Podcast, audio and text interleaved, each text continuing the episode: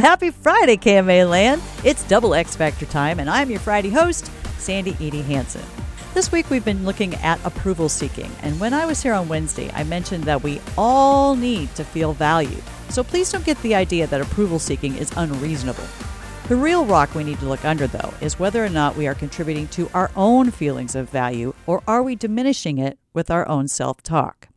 Now, I saw a quote by Dr. Margaret Paul on this topic.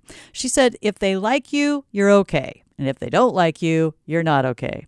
If you're a person who seeks others' approval, then you have made others responsible for your sense of worth. End quote. Ugh.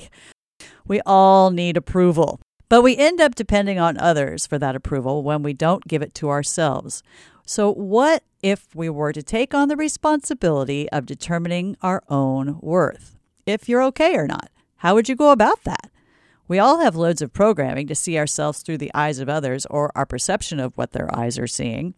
So, one of the first steps in healing our need to seek approval is to notice when we are doing it and take a look at where it might be coming from.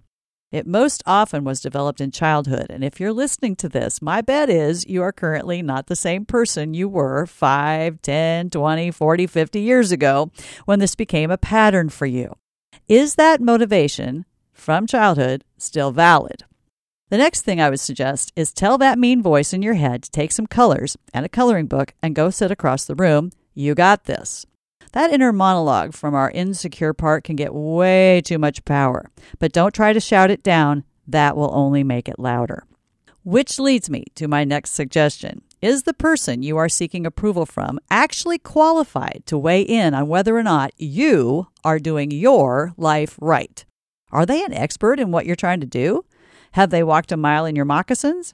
Careful not to look for approval from those who have no idea what a great job you're doing in light of what you've experienced.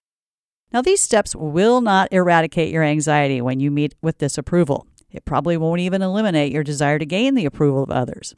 It's hardwired into us as humans when we were disapproved of back in the tribe, we could get kicked out and die. So, all we're trying to do is shine the light today on this wiring that we all have.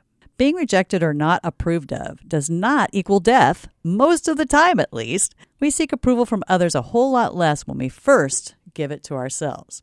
And another thing we need to consider is are we contributing to others feeling valued? When we can remind others of their value, we increase our own feelings of value. When we're all wrapped up in worrying about if others approve of us, we can tend to forget that contributing to others helps us as well as them. Well, it's the holiday season, so Spencer and I will be diving into those kinds of topics in the weeks ahead. So stay tuned. We'll see you back here next week. Later!